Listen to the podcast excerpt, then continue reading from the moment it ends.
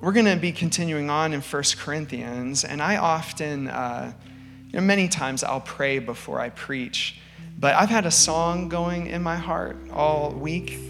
Um, so, can you just help me sing this? I'm no singer, so I'm going to need your help, all right? Uh, so listen, so thanks, I'll do so. Um, so listen, if you know this, can you sing it with me? Let's sing together. Jesus, Jesus, how I trust him, how I've him more and more. Jesus, Jesus, precious Jesus, oh, for grace to trust him more. Come on, let's sing it again.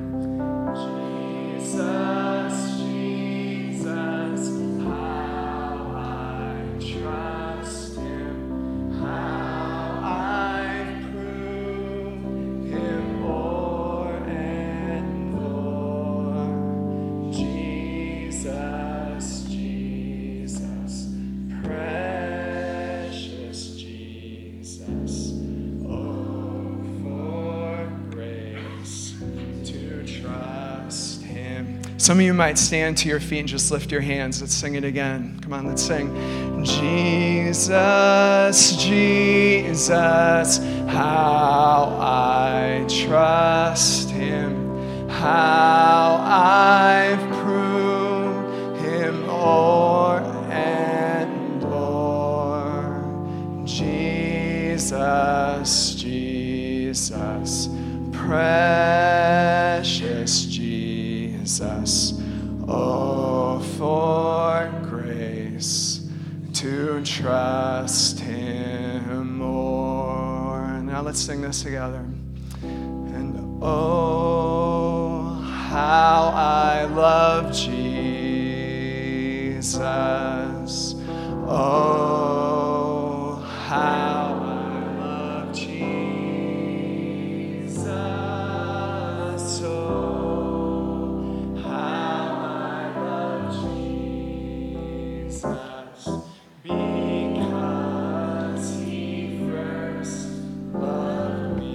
Come on, let's give him the praise. Let's sing that again. And oh, how I love Jesus.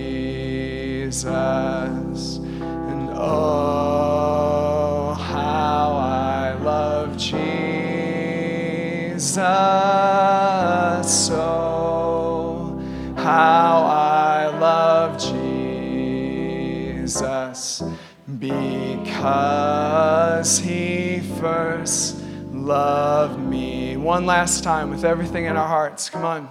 And oh, how I love Jesus. And oh, how I love Jesus.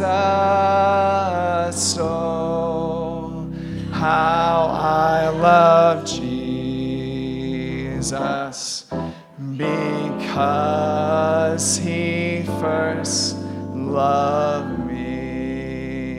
Let's just end with this. There is none like you. It's Jesus. Love you, Lord.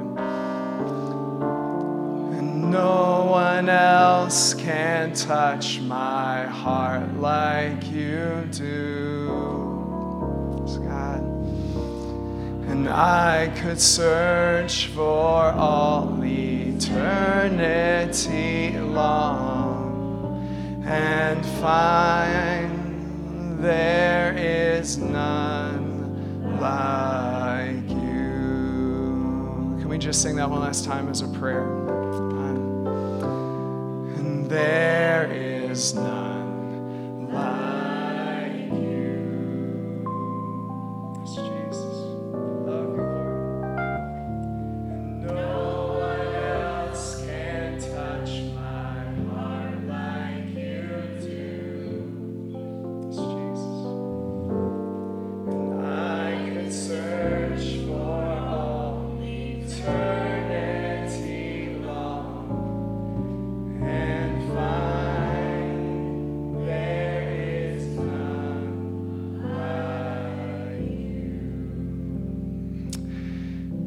So, Lord, we ask that you would be near to us as we look at your word and let it go deep into our hearts. We love your presence, Jesus. Amen. Amen. You can be seated. Amen. I love you. Yeah. Okay. Um, okay, so uh, we are going to be in the book of uh, First Corinthians, which um, we're starting this new series in. Two weeks ago, we started by looking at the first part of First Corinthians chapter 1.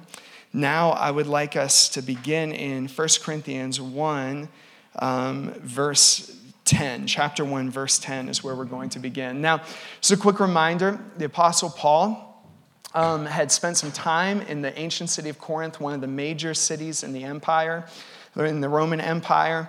And after he had spent some time there, a couple years, he moved on. And then he circled back um, to write them some communication. And, and just to remind you that uh, this was a relationship that was having some troubles between him and the church. And he, so in this letter, he's having to address some particular issues that are taking place in this particular family on mission in the city of Corinth. So, what I'm going to do to begin is I'm going to read the entire passage that we're looking at as, as one thing, and then I'm going to break it down um, verse by verse so we understand what Paul is saying. The last time I preached, we talked about how uh, Paul had started this letter, even though he knows he's going to have to address some difficult things, he started this letter by first affirming the identity of the Corinthians.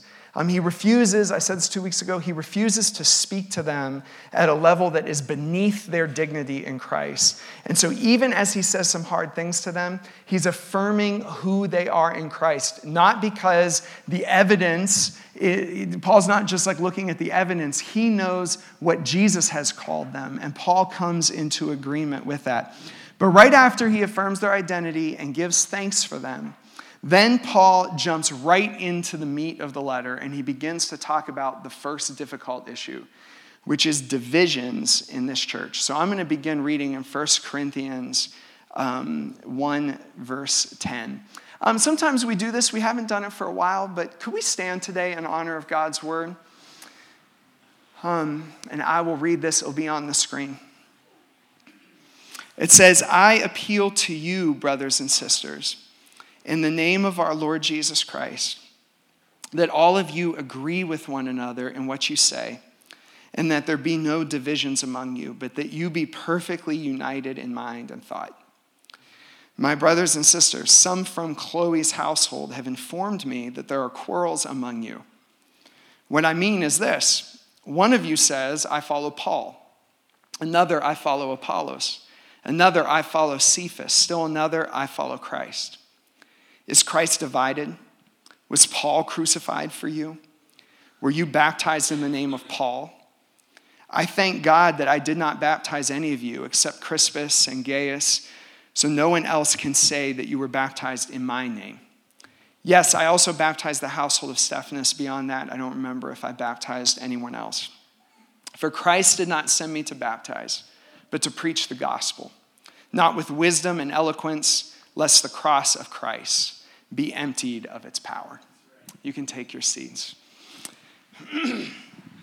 okay, so let's go ahead and break this down a little bit. Paul begins by saying in verse 10 I appeal to you, brothers and sisters, in the name of our Lord Jesus Christ. There's no doubt that Paul is going to be saying some hard things, some persuasive things, but notice that he begins with the language of family. Um, Paul sees these people as part of his family on mission um, brothers and sisters. And he doesn't command them like a military dictator. He appeals to them like someone who loves them deeply. He is urging them, persuading them to listen to what he has to say. So, what is his appeal? Well, it goes on in verse 10. There's three parts to it. It says that all of you agree with one another and what you say. That's the first part. We could literally say, translating it from the Greek, that all of you speak the same speak. All right?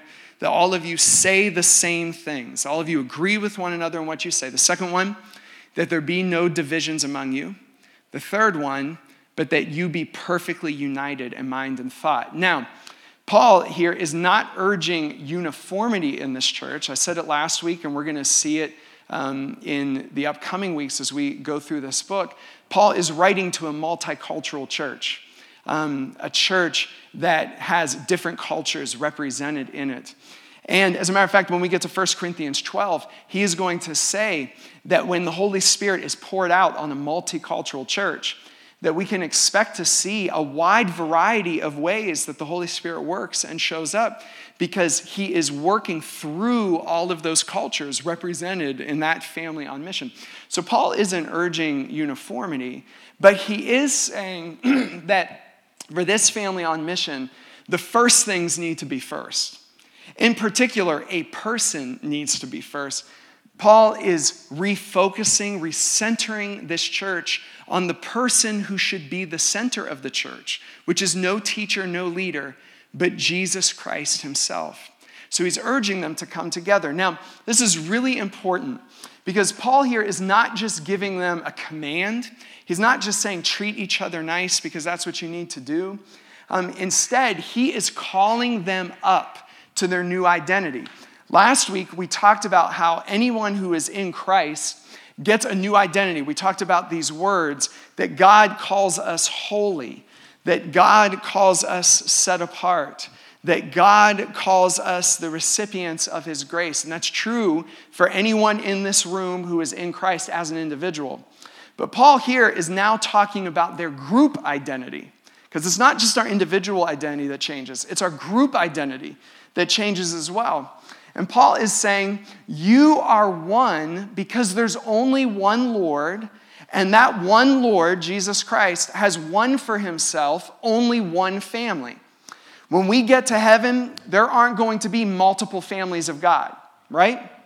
There's going to be one amazing, glorious, multicultural family of God gathering around the throne in worship, right? Everyone who has been redeemed throughout history present there. Every ethnicity, every tribe, every language represented there, brought together in unity around Jesus. But listen, this is how Paul's teaching works.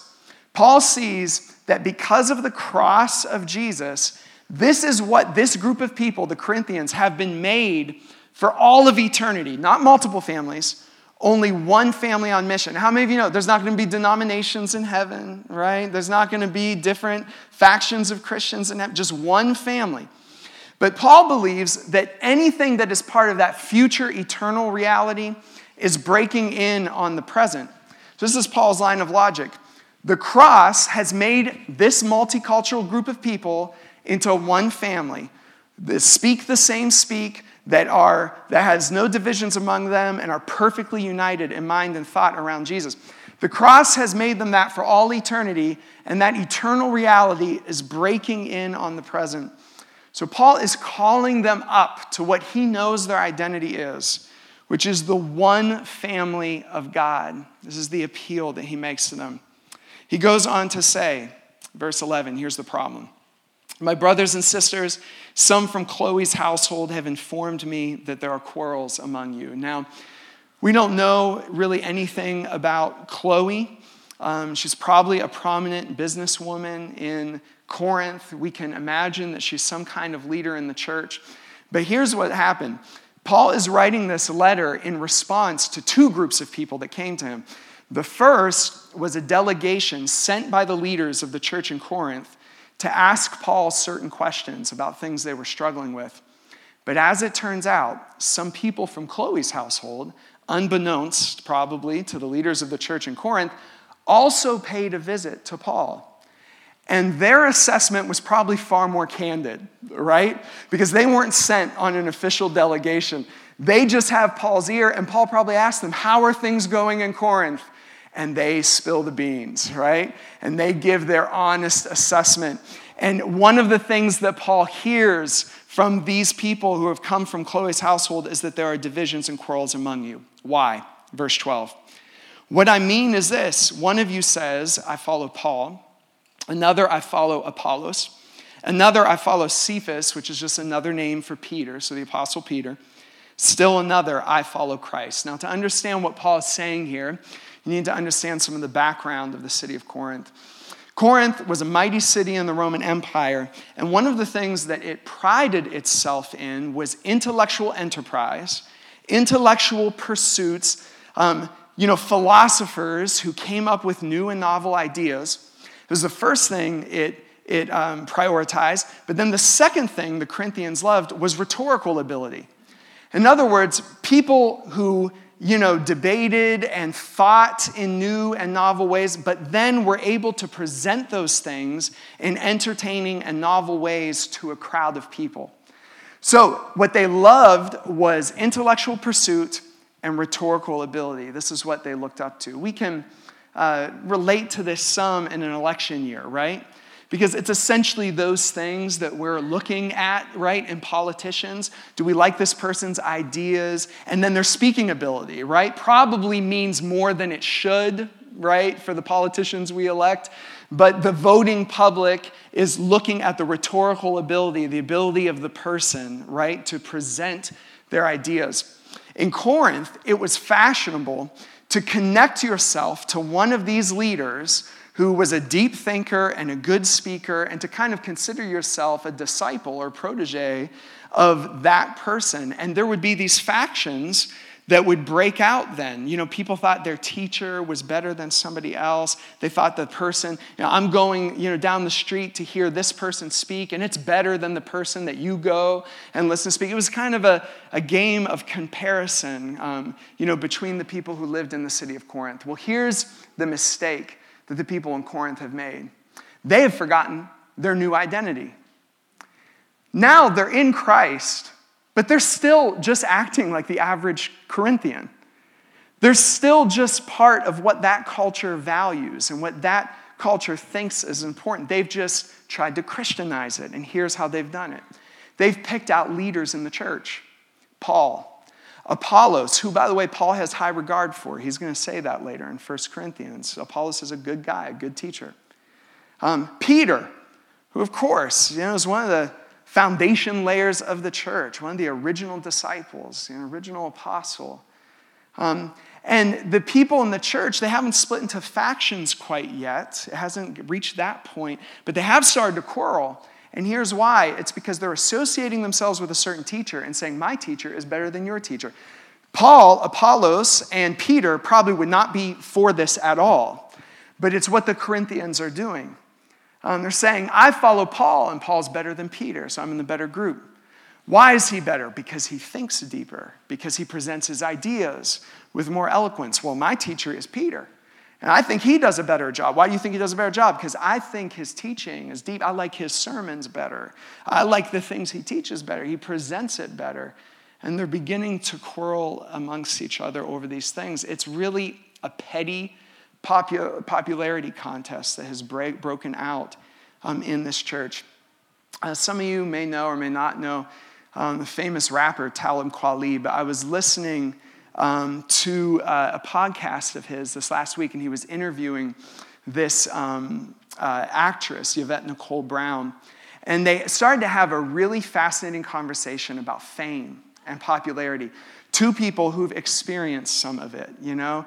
Um, maybe not as famous as they once were, but at different times experienced what it was to be famous. And they kept using a word that I loved in the interview. They kept saying, fame and popularity are just a vapor. It's just a vapor. And these are people who had more of it than probably any of us will have in this room. They said it's just a vapor, it means nothing. It does nothing for your soul. And they talked about how it really doesn't make much of a difference in the world. Because the more famous you get, the more you actually have to dance to the tunes of other people, right? To keep them happy. So they were talking about the traps that are in fame. That's some of why Paul is rebuking this church. He's like, You've made it about popularity, you've made it about fame, and it's just not what this thing is about. He goes on to say in verse 13, Is Christ divided? Here again, he's asking them a question, notice it, about their eternal identity. He's saying, In heaven, is Jesus divided? Is there more than one Christ? Are there factions in heaven surrounding different groups of teacher? Or is it true that there is only one Lord and therefore one family, and you are part of that one family for all of eternity? He's reminding them of their eternal destiny, their identity in the future, which is breaking into the present now as Christ divided. And then look at this, this is so powerful. Was Paul crucified for you? Were you baptized in the name of Paul? Paul's saying, Who hung on that cross for you? Was it me? Was I the one who was killed for you? Am I the one that deserves your allegiance? Because I was crucified for you? Of course, the answer is no. There's only one Christ, only one who died, only one who therefore deserves all the glory, only one who sits on the throne for all of eternity, and all of us sing, This is the Lamb that was slain. There's only one. Paul's saying, It wasn't me. And then he says, Were you baptized in the name of Paul? Paul here, he's going to say some things about baptism. He's not putting down baptism. Baptism is very important to Paul, it was very important to the early church. But he's just saying, the name of the person in the water with you when you got baptized means nothing. What matters is the name of the person in whom you were baptized. And his name is Jesus Christ. Paul is saying it in very clear terms. There's only one Lord, one King of Kings, one person that we worship, one person that we adore, and no leader, not even a leader in the church of Jesus Christ, can take the place of Jesus Christ, right? There's only one Lord. By the way, I skipped this part. You might be wondering why Paul says, you know, some are for Peter, some are for Paul, some are for Apollos, some say, I follow Christ. That sounds right. But Paul rebukes it. And you know why? Because this has happened all throughout church history. Groups split from other groups, and the group that splits says, We're the church of Jesus Christ, right? We're the true church. We're the New Testament church. We're the ones who got it right. This has happened all throughout church history. And Paul is saying, You cannot use the name of Jesus to divide the church of Jesus that he loves. You can't use his name to do that because that's not his identity. There's only one Christ and one family. It's where we're headed, and it's breaking in on the present reality. Verse 14, Paul says, I thank God that I did not baptize any of you except Crispus and Gaius, so that no one can say you were baptized in my name. Yes, I also baptized the household of Stephanas. Beyond that, I don't remember if I baptized anyone else. Here again, Paul's not putting down baptism, it's important to him. He's just saying, since you have made baptism part of your popularity contest, he's saying, I'm glad that I wasn't in the water with many of you. The names that he mentions here were probably the very first converts in the church in Corinth. And then Paul probably wasn't in the water anymore because the new believers started to baptize each other. They were probably empowered to be able to do that. And I'm sure Paul loved baptizing people. I love baptizing people. I'm sure Paul loved it, but he's just saying, I'm glad that I didn't play into this popularity contest. And this brings us to a concept that I want you to remember because um, we're going to come back to it. Paul realized that it, realizes that in this case, the best way that he can keep Jesus at the center, the best way that he could have kept the focus and the attention on Jesus, notice this, is to fall back. Is to fall back. Is to not do something that he probably loved doing, baptizing people. Now, he might not have planned it that way from the beginning, but as he looks back, he's saying, I'm grateful that I fell back so that the attention could go on to Jesus. I'm glad that I was not at the center of all of these conversions, all of these baptisms, so that Jesus could get the attention. There's a well known healing evangelist named John Wimber um, he passed away in the 90s. Probably the height of his ministry was in the 80s. He started the Vineyard Association of Churches. Um, but was a powerful anointing for healing on his life. But as that anointing grew, and as more and more people were getting physically healed in his meetings, I love this about John Wimber. You know what he did? He fell back. He said, In my healing gatherings, in my meetings I'm holding, where all of these people were getting healed from incredible things, he said, I'm not going to lay hands on anyone. I'm going to let other people lay hands because he saw that if he started doing it, that there was a line of sick people and one person laying hands and them getting healed, he was able to see that this was going to put the attention on him instead of on Jesus. And he was intent on keeping it on Jesus. He fell back. And then this is what I really want you to notice as Paul concludes here. It says in verse 17, For Christ did not send me to baptize. Now, here again, Jesus did command us to baptize people, but he's saying, I was not sent to baptize in the way that you're defining it. I was not sent to create disciples for myself, right? He says, I uh, was sent to preach the gospel, to put Jesus and his cross at the center. And then look at this not with wisdom and eloquence, the two things that Corinth most valued, not with wisdom that causes people to ooh and ah, not with eloquence that causes people to ooh and ah. Lest the cross of Christ, pay attention to this, lest the cross of Christ be emptied of its power. That line blows me away. Are you kidding me? It is, Paul is saying, I didn't come with wisdom and eloquence because what would the result be? The cross of Christ, Jesus' own cross, would be emptied of its power. Not just the information about the cross, but the actual power of the cross would be lost if I packaged the cross in wisdom and eloquence and presented it to you that way. That blows my mind. Is it even possible to empty the cross of Jesus Christ of its power? Paul says it is. How? By presenting it the wrong way, by packaging it the wrong way. Look, what is the cross? The cross is this instrument of death used in the Roman Empire to crucify criminals. And God didn't just ordain that Jesus would die, He ordained that Jesus would die on a cross as a criminal with all of the shame involved, with all of the ugliness involved, is a horrifying thing to look at. We've prettied up the cross, right? With our jewelry and what we hang on the wall and all this stuff. But the cross was an instrument of death. You know, there's absolutely nothing wrong with, you know, wearing a cross. I think it's a very meaningful thing. But you know, it's like hanging like a guillotine around your neck, right? It's an instrument of death, right? One of the most horrifying things to look at would have been to see a criminal being crucified on cross. But what did God do? He read, look at this, he redefined beauty at the cross. He took what was most ugly and he made it beautiful. Why? Because the cross was the place where God's love gushed forth in the blood of Jesus for humanity. It was there that our salvation was won. If you've ever wondered if God loves us, just look at the cross. This thing that was so ugly and scandalous became the very place where God demonstrated his love and his beauty. That's so different than Corinth, that has a different definition of beauty.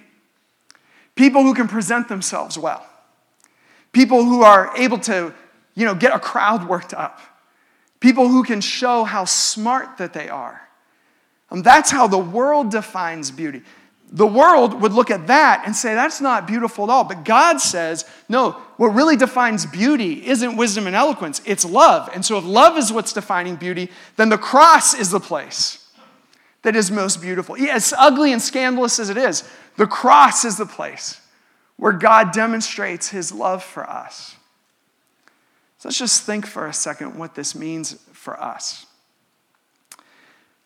Friends, I'm going to say some things about the American church, and I'm not speaking about any particular church, and we've probably even been guilty of these, some of these same things. So I'm preaching to us, you know, too. But I do fear that just like the Corinthians forgot their identity, rooted in love in the cross of Christ, and tried to just Christianize their past identity, I worry that in the American church we've done the same thing. That we're drawn to people who can speak well to buildings that look beautiful, to things that look powerful, to programs that look exceptional. I, am worried that we think if something looks shiny and competent and is glittering and we put the name of Jesus on it, that we think that's the real thing. That means that God is moving. But Paul is saying you can't package that ugliness, that scandal, and that kind of glitter and gold without losing the message and the power of what Christ actually did on the cross. You know, the sad thing about it is, it means that God, like He has always has been, is working in these ugly places, is working in these scandals. On the day that Jesus was crucified, you know where God was at work? On a garbage heap outside of the city where people were being crucified naked. With all of that shame. That's where God was at work that day. That's where he was pleased to display his love. And I'm afraid that when we fall prey to the seduction of what it means to be successful as a church. And it's gotten worse as less and less people are going to church, as the culture feels more and more secular. We hope that if we feel smart enough and look pretty enough, and that if we can woo a crowd, that we'll somehow reverse the tide. That's not how God changed the world. It's not how God accomplished what he wanted to accomplish. When God was ready to change the world, he showed up on a garbage heap outside the city where people were being crucified. That is what displayed his love. And sometimes I think this means, you know, God is still working in these ugly places. I was in a slum in Mexico, people living in a garbage dump, Christians meeting there.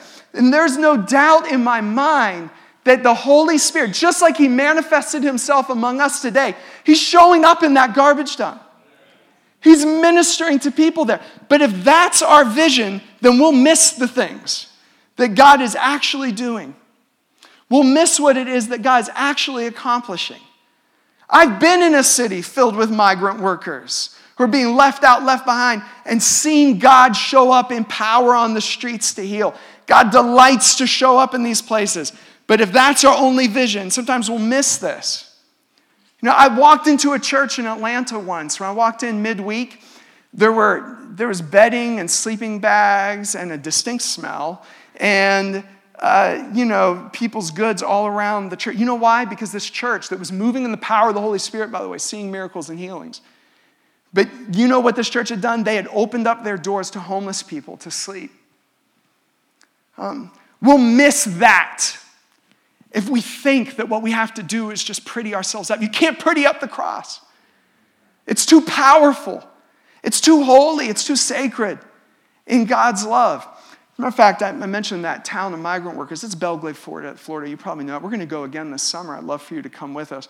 One year, we've been going to Belle Glade for years. One year, we show up in Belle Glade. We're in this Haitian and Dominican neighborhood. And, um, and God, forgive me if I'm being too judgmental.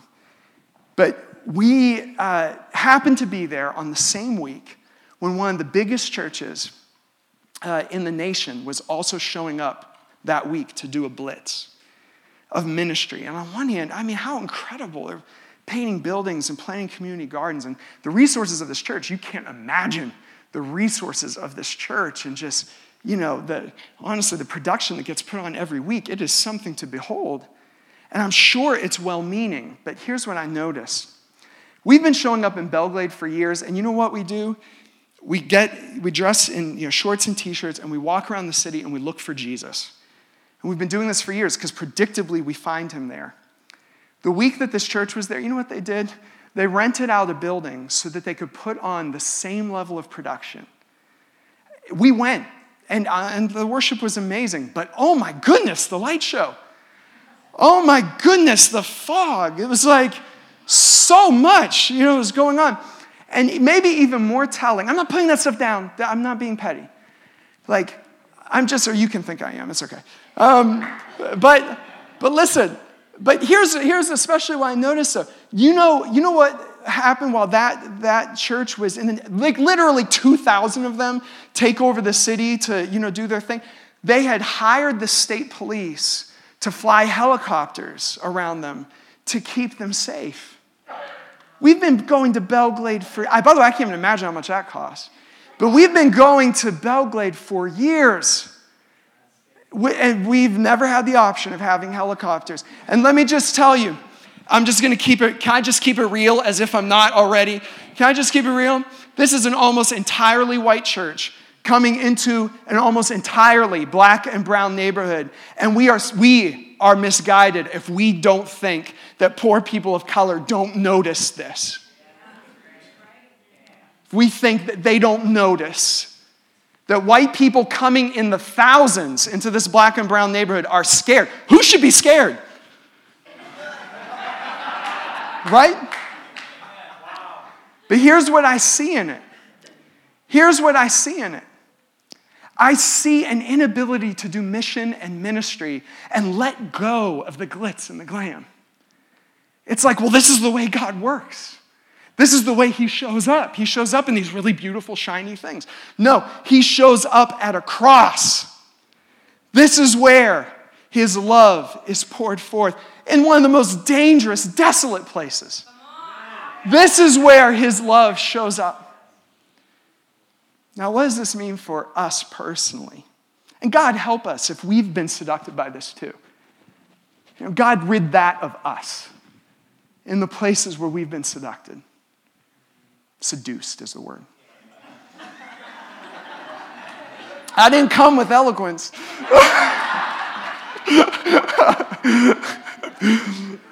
okay, so what does this mean for us? Listen, uh, I'm going over, but I'm going to finish it in five minutes. I was preaching, I was preaching, uh, not preaching, I was hiking. I was hiking through the woods this summer and I was deep in prayer. I was praying for all of you. And uh, I just felt like the Lord gave me this vision. It was this really hot furnace, this blazing hot furnace. And I saw like two lines of leaders going into it. And here's just what I heard in my heart, the best I could hear. I heard the Lord say, I have made the gospel tab hot enough, hot enough to form two different kinds of leaders. I've made the gospel tab hot enough in my presence to form two different kinds of leaders. And here's what I heard. Number one, the leaders whose starting place was this garbage dump over here who, because they lack popularity, because they lack being noticed, because they might not be eloquent or as educated or whatever, um, they might not ever get to be believed in.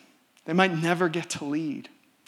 And I heard the Lord say, the gospel tab is hot enough to raise up leaders from that place. And so, listen, if that's you, if you are always looking at other people and thinking, I wish I had the words they had, I wish I could prophesy like they had, I wish I could, you should know there's room for you in the kingdom of God.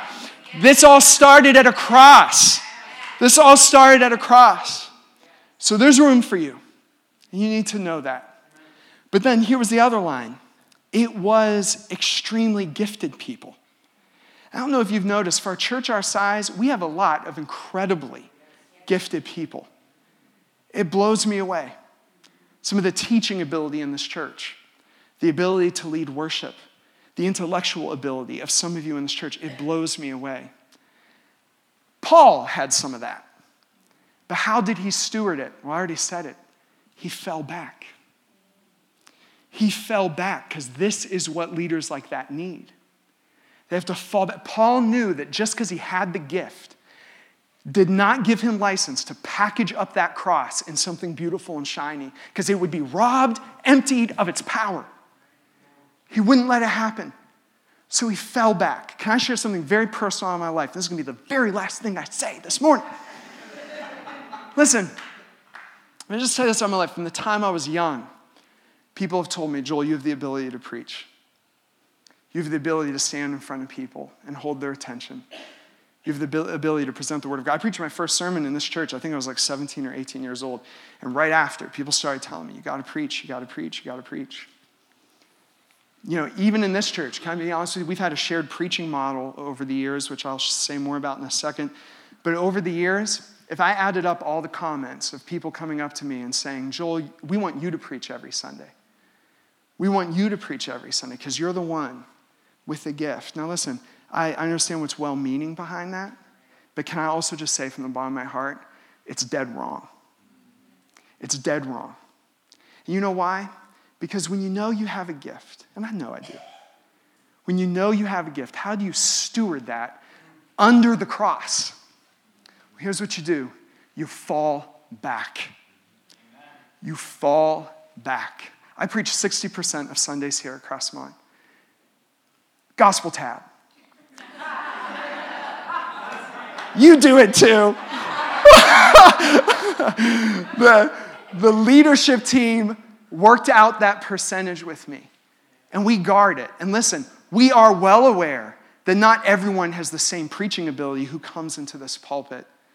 But we do it lest the cross of Jesus Christ be robbed of its power. We will not rob the power of the cross. And it's so subtle, it's so easy for a person, a personality, a gift to become the center of the church. But was Jesus Christ crucified for you, or was Joel Repic crucified for you? Were you baptized in his name or in my name? You were baptized in his name. And so it's his name that we adore. It's he that is at the center of our church, that must remain at the center of our church, that must be guarded at all costs, even if it means the most gifted among us have to be silent, have to fall back, have to not serve. If that's what it takes to get Jesus Christ in the center of our church, I would gladly sacrifice the crowd for the centrality of Jesus in the midst of his people. That's what I would take. That's what God has called us to. Amen. For Him to be the center. I feel God's presence. I have from the beginning of this service. And pray because when God's presence shows up like that, things begin to manifest too. Ugly things. Oh, but God, Jesus, we trust your presence. We trust you in the middle of your people.